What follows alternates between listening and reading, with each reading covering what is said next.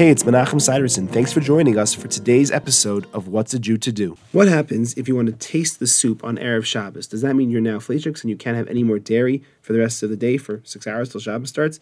So many poskim say that you can taste a clear fleishik soup and spit it out, and you will not need to wait six hours before eating dairy.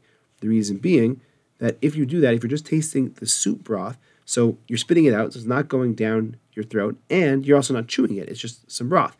So there isn't really concern that you have that residue in your throat, and there isn't concern that you have pieces of meat between your teeth, and as such, you would not be restricted from eating dairy. However, you must first pro- uh, clean out your mouth properly, known as kinuach and hadacha, which means you have to eat a solid food to get rid of any sort of meat residue that might still be in your mouth, and you also have to drink something, obviously both parve items, so a cracker, a cup of water, something like that, and then you're okay.